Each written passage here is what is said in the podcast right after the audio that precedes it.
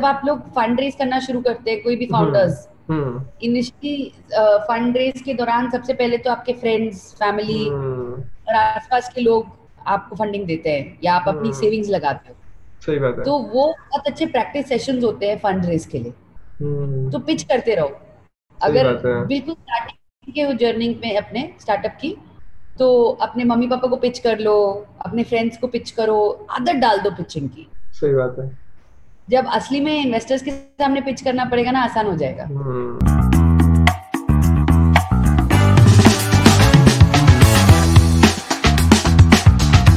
तो show Thank you, Akash. Thank you for having me on the show. It's a great honor and a good opportunity for us. Thank you तो इस podcast की अच्छी सी कहानी है पलवी जी इस, इसको करने से पहले हमने काफ़ी यू नो स्ट्रगल किया ठीक है तो हमने क्या किया कि हमारी ट्रिप थी तीन फरवरी को ऋषिकेश के लिए और हमें आ, सुनने में आया था कि गोस्टो बहुत अच्छा है ठीक है? तो अगर आप ऋषिकेश जा रहे हो तो गोस्टो में पक्का ठहरना। तो हम जब घर से निकले थे तीनों दोस्त तो भी हमने सोचा कि पक्का गोस्टो में ठहरेंगे। तो गोस्टो में गए बुकिंग वगैरह करी तो हमारी ट्रैकिंग तो जाते वक्त ही हो गई क्योंकि जब हमने ऋषिकेश लोग पौड़ियाँ चढ़ी तो के लिए काफ़ी ज़्यादा थी। तो इतना हमारे पास लोड था। तो हमारी ट्रैकिंग तो वही हो गया, हमने कहा कि वहाँ मैनेजर को भी हम नीलकंठ में जाना आगे कैसे चढ़ेंगे ना? तो अच्छा लगा वहाँ का पूरा एक्सपीरियंस इतना अच्छा यू नो माहौल था। नए नए लोगों से वहाँ पे जाके मिले। एक बंदा था जो कंप्यूटर साइंस का था, एक यूएसए में जॉब कर रहा था, यहाँ बैठ के रिमोटली वर्क कर रहा था। बड़ा ही अच्छा यू नो इन्वायरमेंट था वहाँ पे। मन नहीं करा वहाँ से वापस आने का, पर क्या कर सकते हैं तो आना पड़ा। तो मैंने जब वहाँ पे जो लोग काम कर रहे थे, मैंने उनको बोला कि देखो मैं नेक्स्ट जो पॉडकास्ट है तो वो पल्लवी अग्रवाल के साथ आने वाला है, आपकी जो फाउंडर है। तो बोलते अच्छा जी आने वाला है। मेरी आपकी उस टाइम बात नहीं हुई थी। ठीक है मैंने आपको कनेक्शन की रिक्वेस्ट भी नहीं भेजी थी। तो मैंने उनको बोल दिया कि भाई आने वाला है पक्का तुम देखना। तो मैंने उनको यूट्यूब चैनल दिखा दिया कहते अच्छा ठीक है सर पक्का देखेंगे। तो उसके बाद हम आए यहाँ पे तो आपको रिक्वेस्ट भेजी आपसे बात हुई तो फाइनली आप पॉडकास्ट पे आ गए। तो ये एक सेल्फ कॉन्फिडेंस था कि आप आ जाएँगे। तो welcome again on the show thank you so much तो थोड़ा सा जिन ऑडियंस को नहीं पता गोस्ट ऑफ़ क्या है उनके लिए थोड़ा सा इंट्रोडक्शन कर सकते हैं गोस्ट ऑफ़ की मतलब क्या है गोस्ट ऑफ़ गोस्ट ऑफ़ एक बैकपैकर हॉस्टल चेन है। बैकपैकर हॉस्टल्स यूरोप में बहुत साल से एग्जिस्ट करते रहे हैं। But hmm. इंडिया में नहीं थे। बैकपैकर्स हॉस्टल्स बेसिकली यंग लोगों के लिए होते हैं क्योंकि वो कॉम्बिनेशन ऑफ़ प्राइवेट रूम्स और डॉर्मेट्रीज होता है उसके अंदर। हम्म। तो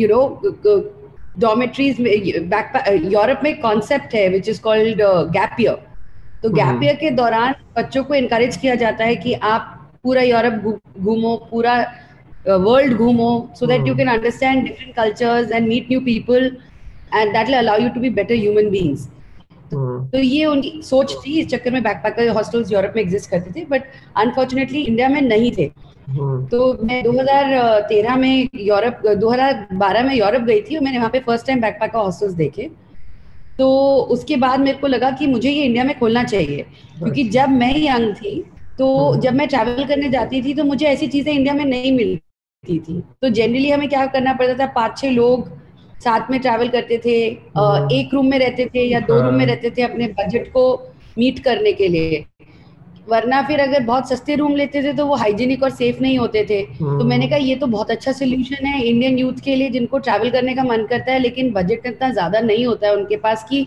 महँगे महँगे होटलों में रुक सके। और होटल हम्म। भी जो है वो ज़रूरी नहीं है यूथ के हिसाब से डिजाइंड हो। कॉमन एरियाज़ नहीं होते होटल्स में आजकल इंडिया में।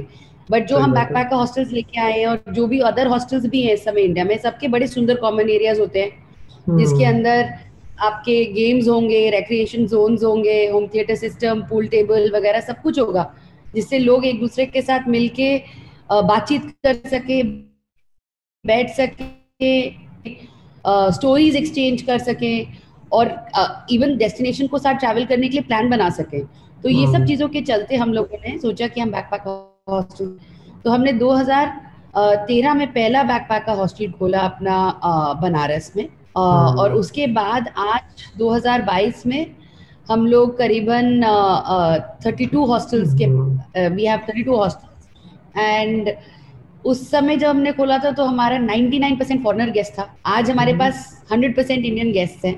और हम करीबन करीबन पच्चीस हज़ार यंग इंडियंस एवरी महीने को एवरी महीने में होस्ट करते हैं।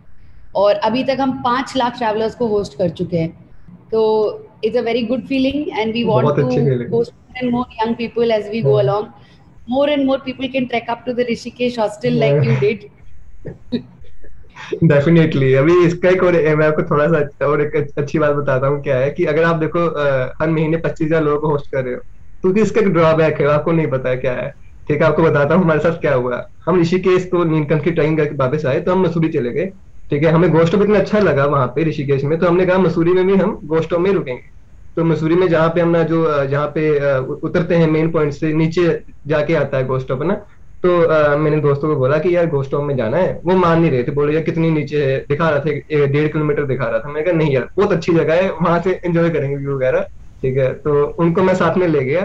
तो रास्ते में जाते वक्त नेट नहीं चल रहा था, ठीक है, वहाँ पे रेंज के कनेक्शन प्रॉब्लम होगी तो हमें दिख नहीं रहा था गोस्ट ऑफ़ फुल है या वैकेंट सीटें हैं या नहीं? हमने पहले चेक भी नहीं करा, ठीक है। वीकेंड था उस दिन सैटरडे था। तो आ, हमने हमारे हम खाली पेट थे हमें खाना भी नहीं खाना पहले चेक इन करके बैग वूग रख फिर खाना खाएँगे।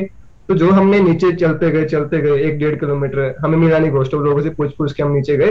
काफ़ी ऐसे ऐसे कर करके पहुँचे। तो करीब आधे घंटे के बाद जब हम वहाँ पे पहुँचे पैदल हल्के हल्के आ रहे तो वो बोले मैनेजर की सॉरी सारे रूम फुल हैं ठीक है प्राइवेट रूम भी फुल है सब कुछ फुल है। तो अब वो मेरे को गाली देने लगे मेरे साथ के दोस्त। यार क्या गोस्ट क्या गोस्ट अभी जगह तो मिली ना फिर से वापस चढ़ के जाना पड़ेगा ऊपर। तो वो गुस्सा हो गए थे तो आप एक इतना अच्छी सर्विस प्रोवाइड कर रहे हैं कि हमें जगह ही नहीं मिली गोस्ट के अंदर मसूरी के अंदर। तो हमें वही कि इतना अच्छा आप काम कर रहे हो ना डिमांड कितनी हाई हो गई इन चीज़ों की क्योंकि ऐसी डेस्टिनेशन पे ना ये बहुत बेस्ट सर्विस है। तो हमारा वहाँ पे मन भी कम लगा था तो तो हमने सोचा कि ये देखो या तो गोस्टो में रुकेंगे या गुरुद्वारा में रुकेंगे। तो हम गुरुद्वारा में रुके। ठीक है तो गुरुद्वारा भी काफ़ी अच्छा सीन था। तो हम पंजाबी हैं वैसे तो हमें गुरुद्वारा अच्छा लगता है ना सब कुछ तो वहाँ का हमारा सेट रहता है। तो तो चलिए थोड़े से क्यू एन ए शुरू करते हैं क्वेश्चन वगैरह, है ना? तो ये बेसिकली पॉडकास्ट जो है, ये मैनेजमेंट के ऊपर है। कैसे आपने इतना कुछ थर्टी टू सिटीज़ के अंदर हॉस्टल को मैनेज कर रहे हैं, है ना? तो आप कुछ ना कुछ डेफिनेटली फाउंडर्स को सिखा के जाएँगे मैनेजमेंट के बारे में, है ना? बाकी जो वुमेन एंटरप्रेन्योर्स उनको आप मोटिवेट करेंगे इंस्पायर करेंगी राइट तो इंडिया में ये कल्चर और बढ़ना चाहिए। Pallavi ji what are the biggest challenges you faced while working on this right कौन कौन से आपने चैलेंज फेस करे जो मतलब आपको उम्मीद नहीं थी कि आपकी जर्नी के अंदर आ जाएँगे? आई थिंक इनिशियली वही था कि हाउ टू कन्विंस पीपल कि ये कॉन्सेप्ट क्या है जबकि ये कॉन्सेप्ट एग्जिस्ट नहीं करता था तो होटेलियर्स को भी समझ नहीं आता था कि उनका होटल या गेस्ट हाउस हम क्यों ले रहे हैं डॉर्मेट्रीज क्यों डाल रहे हैं। इतना सारा कॉमन एरिया में क्यों सामान लगा रहे हैं? क्योंकि होटल्स में उन्होंने देखा ही नहीं था ये सब। It was difficult to explain in the beginning के अलावा बिकॉज़ हम बूटस्ट्रैप थे बहुत समय तक तो और फ्रेंचाइजी पार्टनर्स को भी कन्विंस करने में थोड़ी मेहनत लगी थी। उसके लिए बहुत ज़रूरी था इनिशियली कि जो एक दो एक दो साइट्स हमने अपने पैसे से खोले वो अच्छा प्रॉफिट जनरेट करें।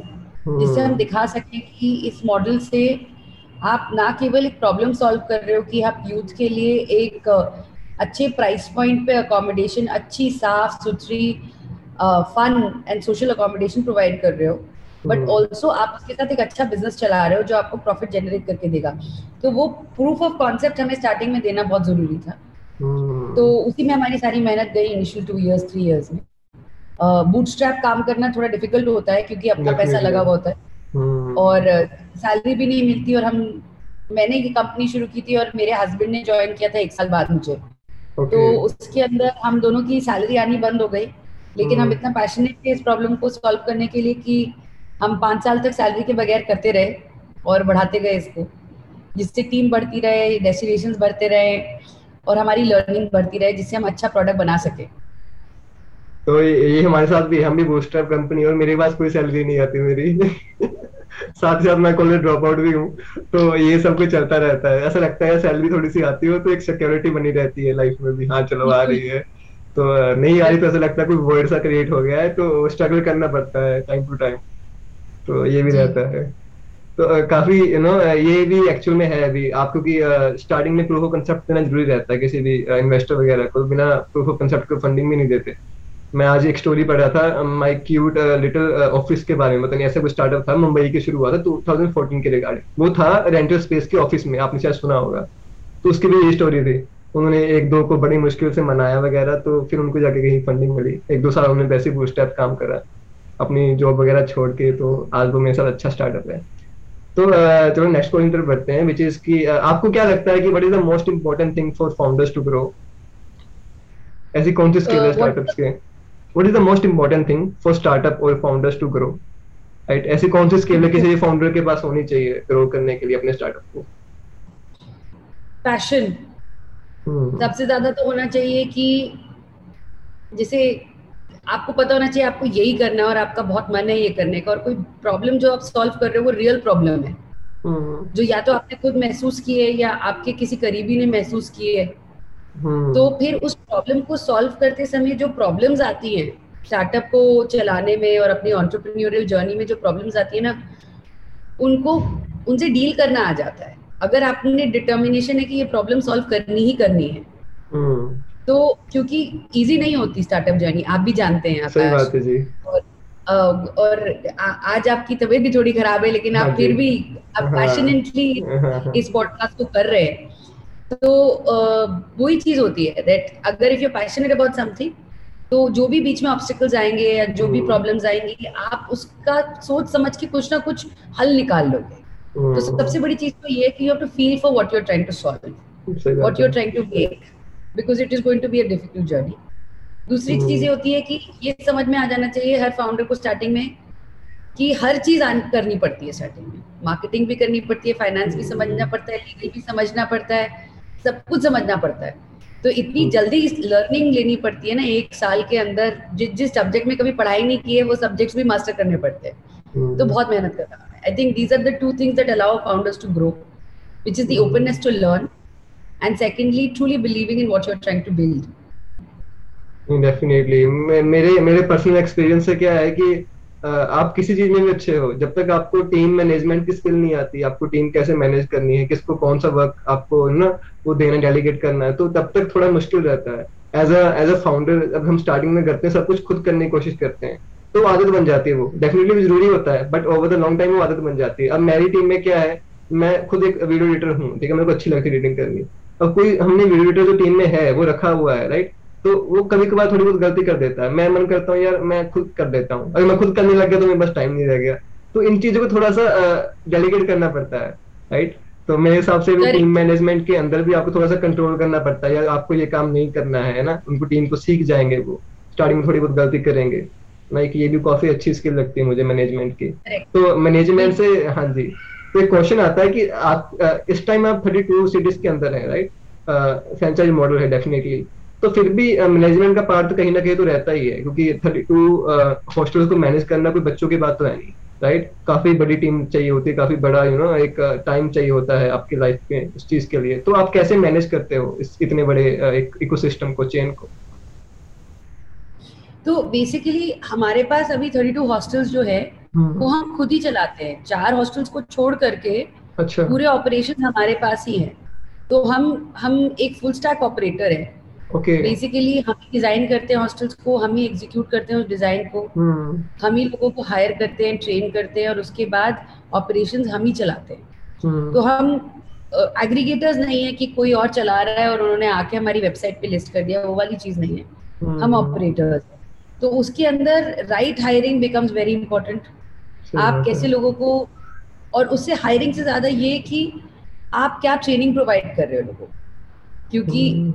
हमारे पास जो हॉस्टल चलाते हैं वहाँ पे हमारा फ्रंट डेस्क टीम होती है हमारी हाउसकीपिंग टीम होती है उन सबको ट्रेन करना होता है कि भाई कैसे अपने हॉस्टल को मेंटेन करके रखना है प्रॉपर्टी को कैसे hmm. चलाना है वो सब ट्रेनिंग बहुत इंपॉर्टेंट हो जाती है on the same time customer क्या कह रहा है जो जैसे आप रुक के आए और लोग हम्म। रुकते हैं उनको क्या अच्छा लगा क्या नहीं अच्छा लगा उसको सुनना बहुत ज़रूरी है डेली बेसिस पे हम्म।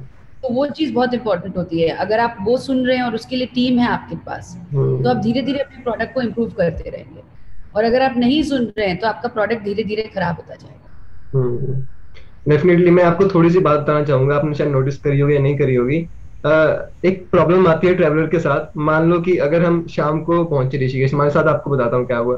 ऋषिकेश पहुँचे तो वहाँ पे हमने एक रात लगाई, नीलकंठ के दिन हमने ट्रैकिंग करनी थी शाम को आना था। तो अगर हमने बाई चांस बस तो नहीं पकड़ पाए अगर बस पकड़नी होती नेक्स्ट डे तो बैग रखने की जगह कहाँ पे चाहिए होती है है ना? तो आपके हॉस्टल में क्या सीन है? एक तो लॉक रूम है राइट अगर आप मान लो एक रात को रह रहे हो, ठीक है? तो नेक्स्ट दिन आप नहीं रात को रहना चाहते बट आपको घूमना है, फिर शाम की बस पकड़ के घर वापस जाना है। तो आप वो अपना सारा लगेज क्लॉक रूम में रख के चले जाओ, ठीक है? तो ये हमें बहुत अच्छा लगा। आपने वो प्रॉब्लम को देखा जो सब लोग नहीं देखते दिल्ली में एक्चुअल में है ये प्रॉब्लम लोग होते हैं बट एक हॉस्टल के अंदर इंटीग्रेट करना ही बहुत बड़ी बात है राइट तो हमें लगा यार डेफिनेटली बहुत अच्छा आपने वो प्रॉब्लम को सॉल्व करा कि आप यहाँ पे लगे रख के चले जाओ शाम को उठा के आप अपना जा सकते हो। आपको पैसे देने की ज़रूरत नहीं एक्स्ट्रा उसी के अंदर है। तो हमें बहुत अच्छा लगा राइट तो ये एक इसके अलावा हम आप अपने रूम से चेकआउट कर जाओ। हमारा room checkout time ten thirty है। हम्म। लेकिन उसके बावजूद भी आप आराम से हमारे कॉमन एरिया में शाम को आठ नौ बजे तक रह सकते हैं। हम्म।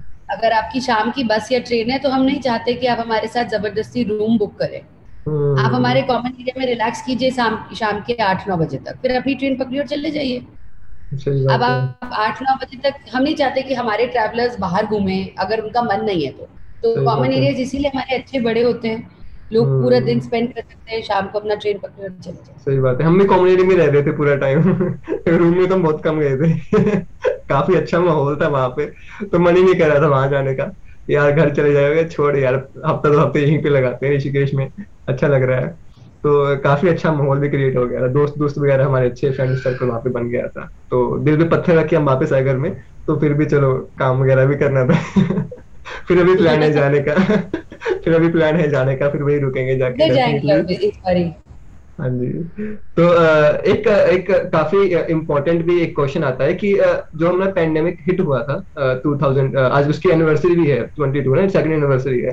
तो है ना? तो आपने वो कैसे हैंडल करा? क्योंकि ट्रैवल सारा बंद हो गया था आपका बेसिक जो क्लाइंट जो आपका कस्टमर है वो ट्रैवलर है।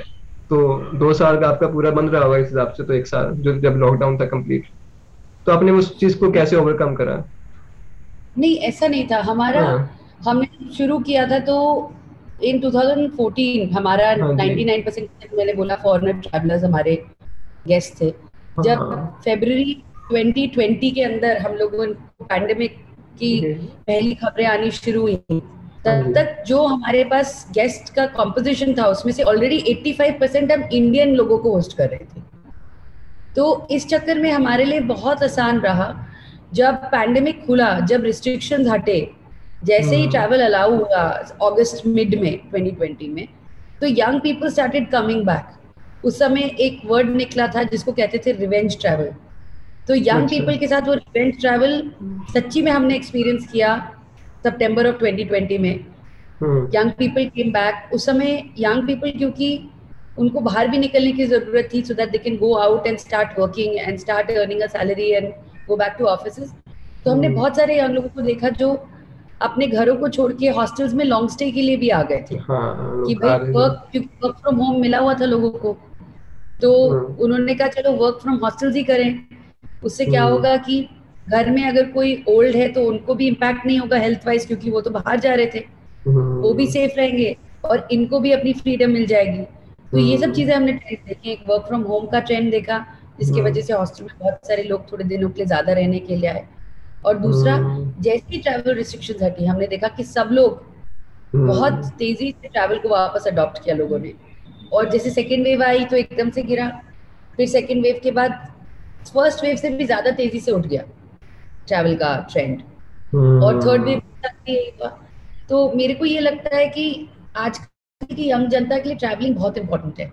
और जैसे ही उनको मिलता है जैसे ही अथॉरिटीज अलाउ करती हैं गवर्नमेंट अलाउ करती है तो वो पूरी सावधानी के साथ फिर से ट्रैवल करना शुरू करते हैं हमारे हम्म। पास इतने यंग ट्रैवलर्स आते हैं और मैं ये खुश होकर बोल सकती हूँ आपसे कि most of the young travellers सबसे पहले हमारे travellers young people in general मैंने देखा जब हम्म। हमारे यंग के लिए वैक्सीन अवेलेबल हुई तो लोगों ने। जाके लगवाई क्योंकि समझदार है आजकल के यंग सही बात है कि आप वैक्सीनेशन कराओ उसके बाद सावधानी के साथ हर हर सिचुएशन से डील करो चाहे ऑफ़िस हम्म। जाओ चाहे काम चाहे ट्रैवलिंग करो चाहे वर्क रिलेटेड ट्रैवल करो वो सब वो करने के लिए तैयार है विद फुल प्रिकॉशंस डेफिनेटली ये बात तो है। बाकी वहाँ पे जो फॉरनर जो फंस गए थे ना वो भी तो रह रहे होंगे कहीं ना कहीं हॉस्टल में ना राइट मतलब जो वापस नहीं जा पाए थे तो वो भी जो घूमने आए हुए ऋषिकेश में काफ़ी फॉरनर्स आते हैं मेडिटेशन के लिए काफ़ी कुछ के लिए आते हैं।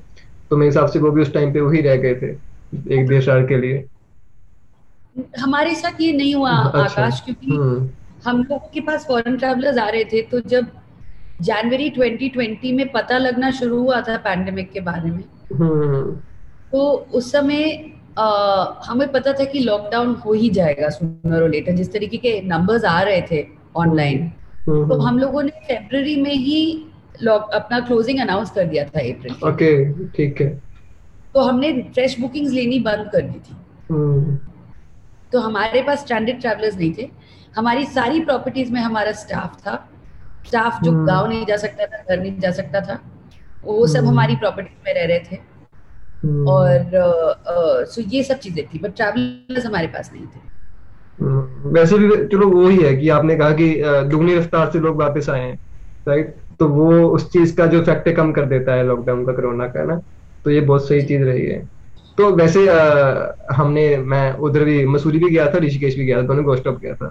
तो दोनों गोस्ट में कॉमन चीज़ थी कि व्यू बड़े अच्छे थे राइट जैसे किसी स्टार्टअप का यूनिक सेलिंग प्रोपोजिशन होता है यूएसपी होता है तो आपका यूएसपी क्या सिनिक व्यू है? मतलब जहाँ भी जाओ भाई अच्छा व्यू मिलेगा अच्छी पिक्चर पॉइंट मिलेगा। ये आपका यूनिक यूनिक सेलिंग प्रोपोजिशन है।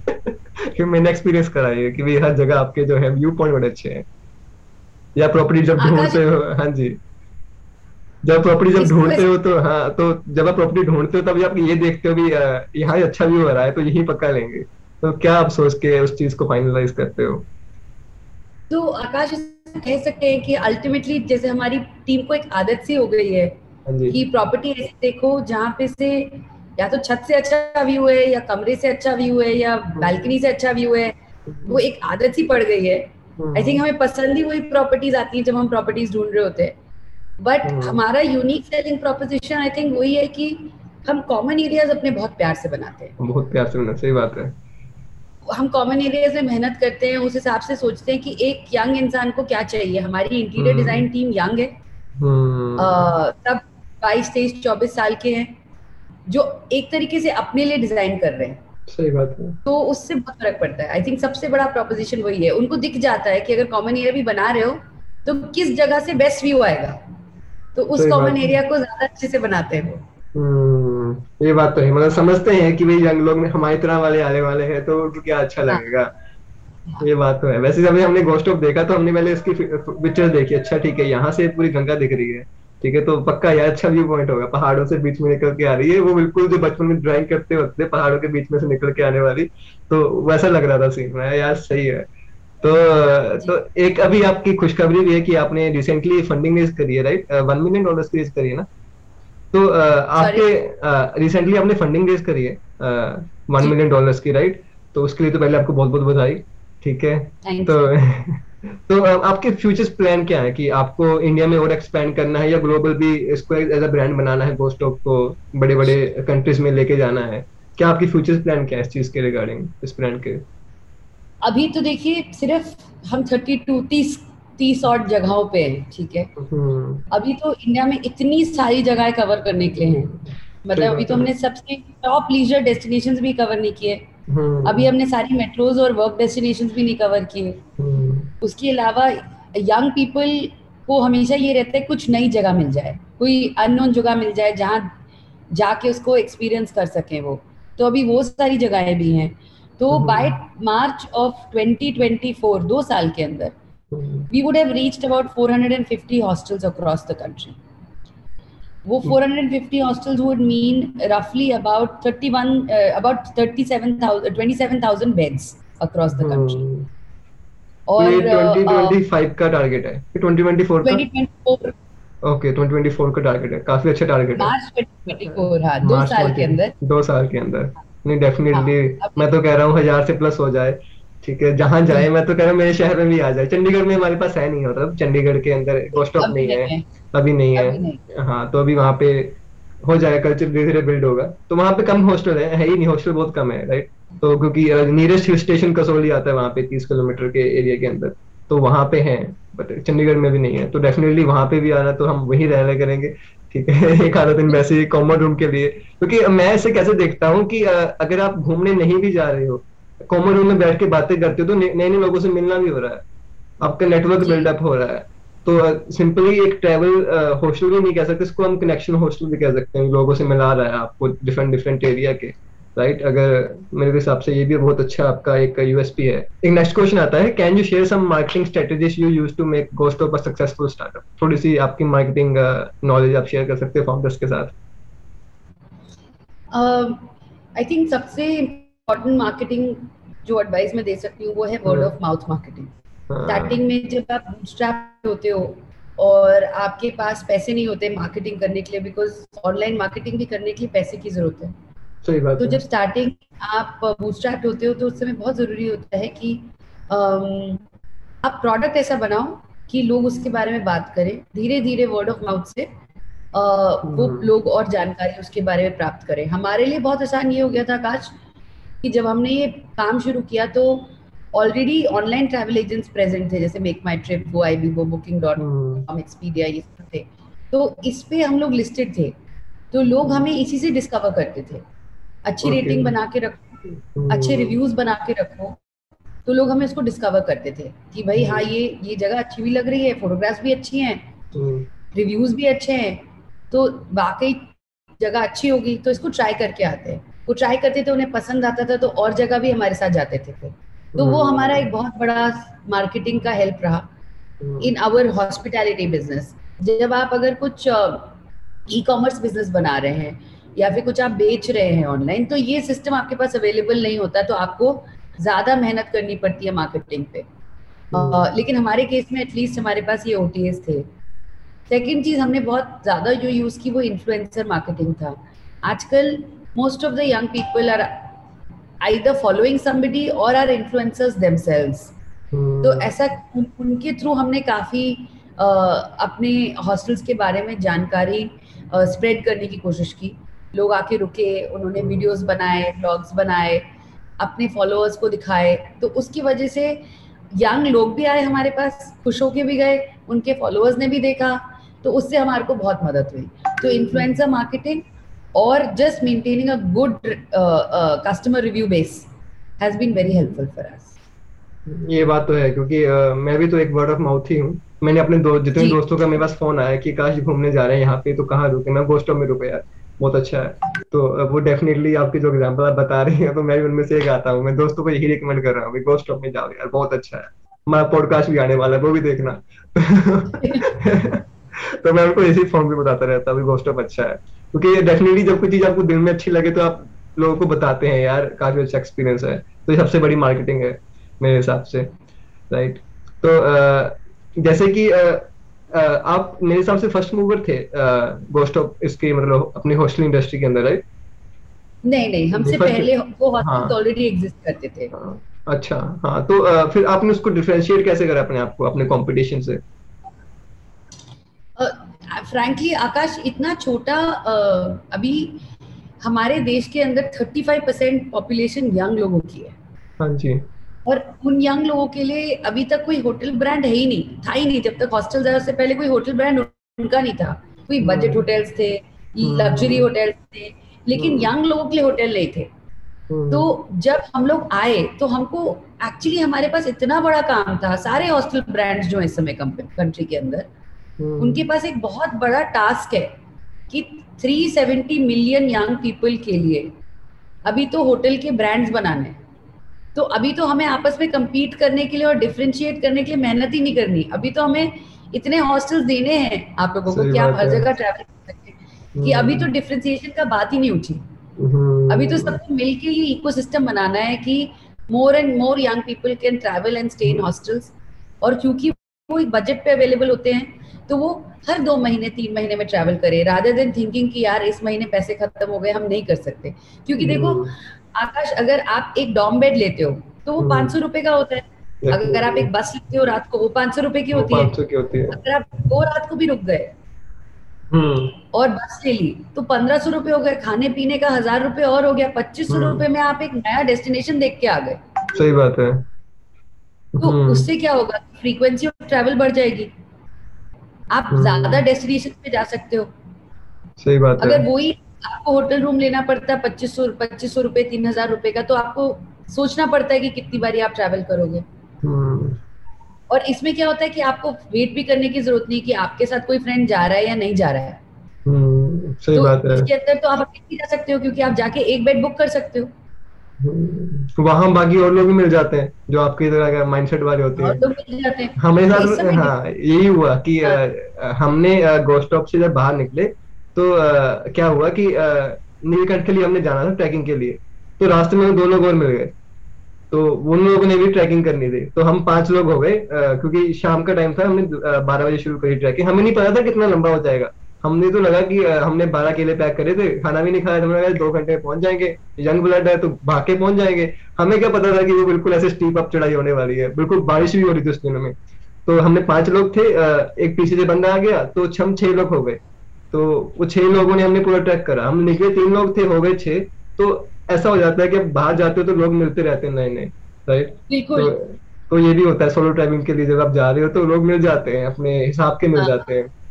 तो बहुत इंटरेस्टिंग था वो। अ, हम तो बिल्कुल मेरे को तो चक्कर आने लग गए थे ऊपर जाके बिल्कुल। यार अब नहीं हो पाएगा। खाली पेट था पानी हमारे पास रहा नहीं था। हमारे जो चार दोस्त थे वो पीछे रह गए थे हम दो आगे चले गए थे ठीक है? तो अच्छा। बारिश हो रही थी। हम दो लोग रह गए थे हमारे पास ना तो खाना था ना पानी की बोतल थी क्योंकि ऑफ़ सीज़न था। तो ना तो वहाँ पे स्टोर वाले चाय वाले थे कोई लोग थे ठीक है? तो मैंने कहा भाई यार अब तो पहुँचना है ऊपर जैसे मर्ज़ी हो जाए। जो साथ वाला मेरे बंदा वो ज़्यादा भक्त बंदा था। हमें वही मिला था वो। तो कह रहा भाई चलो भगवान के चरण में मृत्यु होगी इससे अच्छी बात और क्या हो सकती है? मैं भाई मेरी उम्र बहुत छोटी है अभी मेरे को आप बड़े हो ठीक है आपकी अच्छी है चलो जैसा भी है मेरी उम्र छोटी है अभी ठीक है। मैं मैं ट्रैकिंग करूँगा ऊपर जाके फिनिश करूँगा ऐसे। तो ऐसे ऐसे अच्छे अच्छे एक्सपीरियंस होते हैं ठीक है। तो हमने ब्लॉग भी डाला अपने यूट्यूब चैनल पे नीलकंठ का। पूरा का पूरा काफ़ी अच्छा एक्सपीरियंस रहा था। मेरे मन में एक और क्वेश्चन था कि जैसे अभी शार्क टैंक इंडिया का सीज़न वन आया था जिसमें चार जजेस आए थे तो क्या ये पॉसिबिलिटी है कि नेक्स्ट सीज़न में आप एक जज बन के आ सकते हो उसके अंदर? आप स्टार्टअप नहीं नहीं अभी तो हम बहुत छोटे हैं। कोई भी पॉसिबिलिटी नहीं है कि नेक्स्ट सीज़न में हम जज होंगे। हम तो ये भी सोचे थे शार्क टैंक में हमें खुद ही चले जाना चाहिए पिच करने। लेकिन एक चीज़ मैं ज़रूर कहूँगी कि। शार्क टैंक इंडिया की वजह से बहुत अच्छा हुआ है। यंग हम्म। बच्चे जो ऑन्टरप्रेन्योरियल जर्नी शुरू कर रहे थे अपनी या फाउंडर्स थे अपनी स्टार्टअप्स के। इनके पेरेंट्स नहीं समझ पाते थे कि क्या कर रहा है ये या क्या कर रही है ये जॉब छोड़ के क्यों कर रही है ऐसे अम, तो शार्क टैंक इंडिया के वजह से पेरेंट्स ने समझ लिया कि ये स्टार्टअप चला रहे हैं ये वैल्यूएशन होती है ये इक्विटी। होती है और इतने पैसे के लिए इतनी इक्विटी बेचते हैं और है। और बहुत रिस्पेक्ट मिली आई थिंक फाउंडिंग पूरी ऑन्टरप्रियोरियल कम्युनिटी को शार्क टैंक इंडिया की। वजह से। और पेरेंट्स को भी आई थिंक काफ़ी प्राइड आई है अगर उनके बच्चे कोई स्टार्टअप कर रहे हैं कि उनका हम्म। सपोर्ट करें उनके आइडिया को समझें। और आई थिंक पेरेंट्स ने भी सपने देखने शुरू किए हैं कि मेरा बच्चा भी जाए शार्क टैंक इंडिया में और पिच करे। सही बात है। ये हमारे मेरे साथ भी हुआ। मैं कॉलेज ड्रॉप आउट हूँ तो रिश्तेदार जो रिलेटिव्स हैं वो बोलते हैं भी क्या कर रहे हो यार? है ना? शार्क टैंक से पहले की बात है। क्या कर रहे हो? थोड़ी सी पढ़ाई कर लो पूरी कर लो ना। बीटेक कर रहे हो इंजीनियर हो तो कर लो पूरा। अच्छी बड़ी नौकरी लग जाएगी। तो अ, मैं बोलता था मैं कुछ नहीं करना मेरे को तुम तंग मत करो ठीक है? जो कर रहा हूँ ठीक कर रहा हूँ। अब शार्क टैंक के पास फ़ोन आ रहे हैं। तो ये बहुत अच्छा काम कर रहे हो ठीक है? स्टार्टअप हमें समझ आ रहा है ये हो रहा है वो हो रहा है। दोस्तों के फ़ोन आ रहे हैं यार आकाश भाई बहुत अच्छा काम कर रहे हो। तो वो सब समझने लग गए अब इस चीज़ को भी हाँ यार ये चीज़ अच्छी चीज़ कर रहे हो। तो पहले नहीं समझते थे लोग। अब अब एक रिस्पेक्ट बन चुकी है रिलेटिव्स के अंदर भी हाँ अच्छा लड़का अच्छा काम कर रहा है। ठीक है। पहले ये लगता था भी बेरोजगार है ठीक है। क्योंकि स्टार्टअप से इनकम तो आ नहीं रही थी बेसिकली जब स्टार्टिंग में थे। तो अब स्ट्रगल ही कर रहे थे। राइट अब अच्छा लगता है हाँ यूट्यूब पे भी आ रहे हैं शॉर्ट्स भी बना के डाल रील्स बना के डाल अच्छा काम हो चुका है ट्रैक्शन वगैरह। तो अब लगता है हाँ अच्छा काम कर रहा है। तो अभी इस तरह बोल रहे हैं कि हमको भी साथ में रख लो जो हमारे जो मेरे कज़न वगैरह है ना तो भी यार आ हाँ। जाता हूँ। मैं अभी देखो स्केल बताओ आपकी क्या है फिर देख फिर देखेंगे रिज्यूम भेजो आपका अब आप रिक्रूटर बन गए। हाँ अब रिक्रूटर बन गए। रिज्यूम भेजो आप ठीक है? तो फिर देखते हैं क्या सीन है। तो ये अब चल रहा है। तो ये है. तो वल्लभी जी आपका मेडिटेशन के बारे में क्या ख्याल है? कि किसी फाउंडर को मेडिटेशन करनी चाहिए या नहीं करनी चाहिए? कितना उसका इफ़ेक्ट Yeah. है? आई थिंक uh, सबका अपना अपना होता है इसके अंदर। हम्म। अ, कई लोगों को मतलब अपनी इंक्लिनेशन होती है। जैसे मेरा मेडिटेशन हम्म, ट्रैवलिंग है। हम्म। तो जब मैं बहुत स्ट्रेस्ड होती हूँ तो एक ही चीज़ हेल्प करती है मुझे वो है ट्रैवलिंग कुछ कुछ जगहें हैं जो मेरी फेवरेट्स हैं। हम्म। बस मेरे को जब स्ट्रेस बढ़ता है तो मैं सोचती हूँ बस भाग जाऊँगा। अच्छा तो ऐसी कौन सी जगह है? हमें भी बता दो हम भी घुमाएँगे हाँ तो मेरी मेरी सबसे फेवरेट जगह है उत्तराखंड में है। मुक्तेश्वर के पास करके एक जगह है शीतला खेत हाँ तो मुझे वो बहुत अच्छी लगती है तो अच्छा। तो जब भी मेरे को लगता है कि बस अभी अब लगता है बहुत हो गया थोड़ा चार पाँच दिन का ब्रेक चाहिए तो मैं वहाँ हम्म। चली जाती हूँ अच्छा बस पेड़ पौधे हैं पहाड़ हैं वही तो मज़ा है मतलब नेचर का वही तो हाँ। मज़ा है शांति गाँव है छोटा सा गाँव है हम्म। लोग भी नहीं है ज़्यादा बस वहीं पे रहो हम्म। और उसी से शांति मिल जाती है। एक तरीके का मेडिटेशन ही तो हुआ वो भी। सही बात है। नेचर के अंदर तो ऑटोमेटिकली हर चीज़ मेडिटेशन है। मतलब आप समझ पा रहे हो कि आ, कितने पंछियों की आवाज़ें आ रही है ना तो कितना कुछ शांति वाली फील आती है। तो मैंने भी यही करा नीलकंठ पे जाके जब चढ़े थे ना उसकी ऊंचाई मेरे हिसाब से 2000 फीट के आसपास है। पता नहीं कितनी है आई डोंट नो तो वहाँ पे जाके मैंने मेडिटेशन करी बिल्कुल टॉप पॉइंट पे जाके।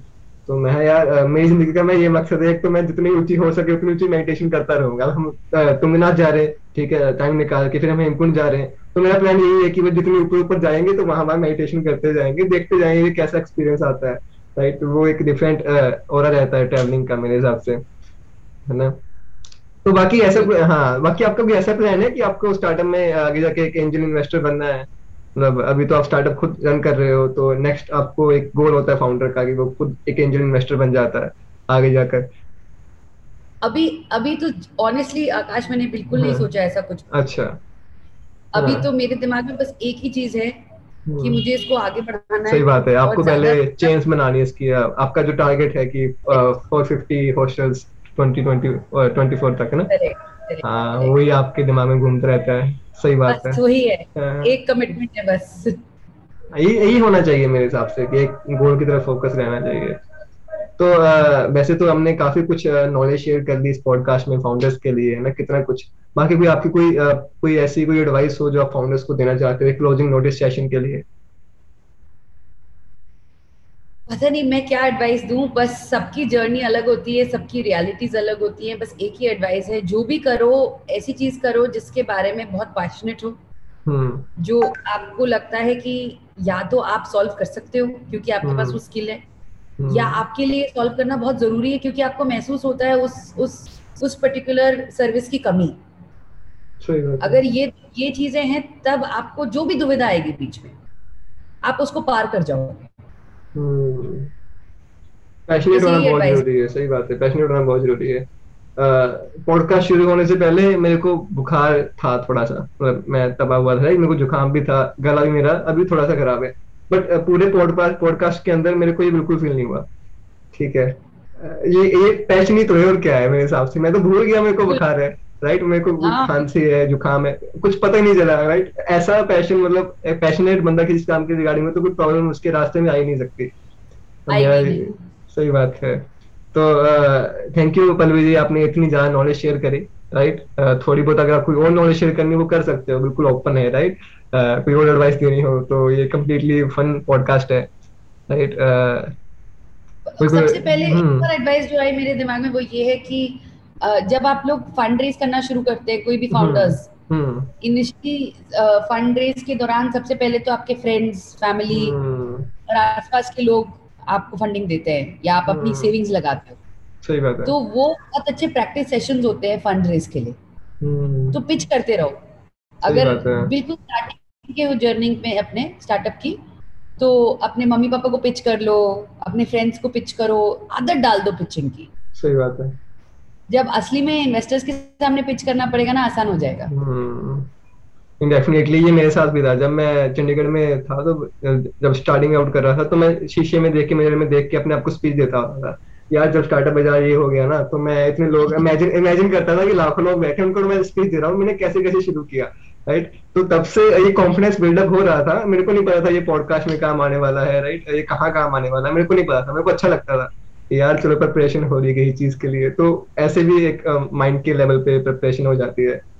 तो ये था काफ़ी अच्छा पॉडकास्ट ये गया राइट मेरे को बड़ा अच्छा लगता है ना जब किसी एक इतना कुछ आपने अचीव करा हो आपसे कुछ सीखने को मिलता है तो मैं तो बोलता हूँ मैं कॉलेज ड्रॉप आउट भी कर लिया तो मैं पॉडकास्ट के थ्रू सीख रहा हूँ सबसे। क्योंकि जब भी मैं किसी का इंटरव्यू करता हूँ मेरे को कुछ ना कुछ सिखा के चले जाते हैं सारे जाने भी यार ये बहुत सही चीज़ थी। मैं बोलता हूँ हाँ यार ये बहुत सही चीज़ थी। तो थैंक यू पल्लवी जी आपने इतना कुछ सिखाया हमें। ठीक है thank you so much Akash thank you आप बहुत अच्छा काम कर रहे हैं इससे हाँ और लोग भी सीखते हैं हम भी हम्म। अपनी जर्नी शेयर कर पाते हैं हम आपसे हम्म। सीख पाते हैं आपके क्वेश्चन से सीख पाते हैं I think podcast is a great medium to reach out to people and and for people to understand other people's journeys. So it's a great medium. You're doing a great job. Thank you so much for that. Thank you so much.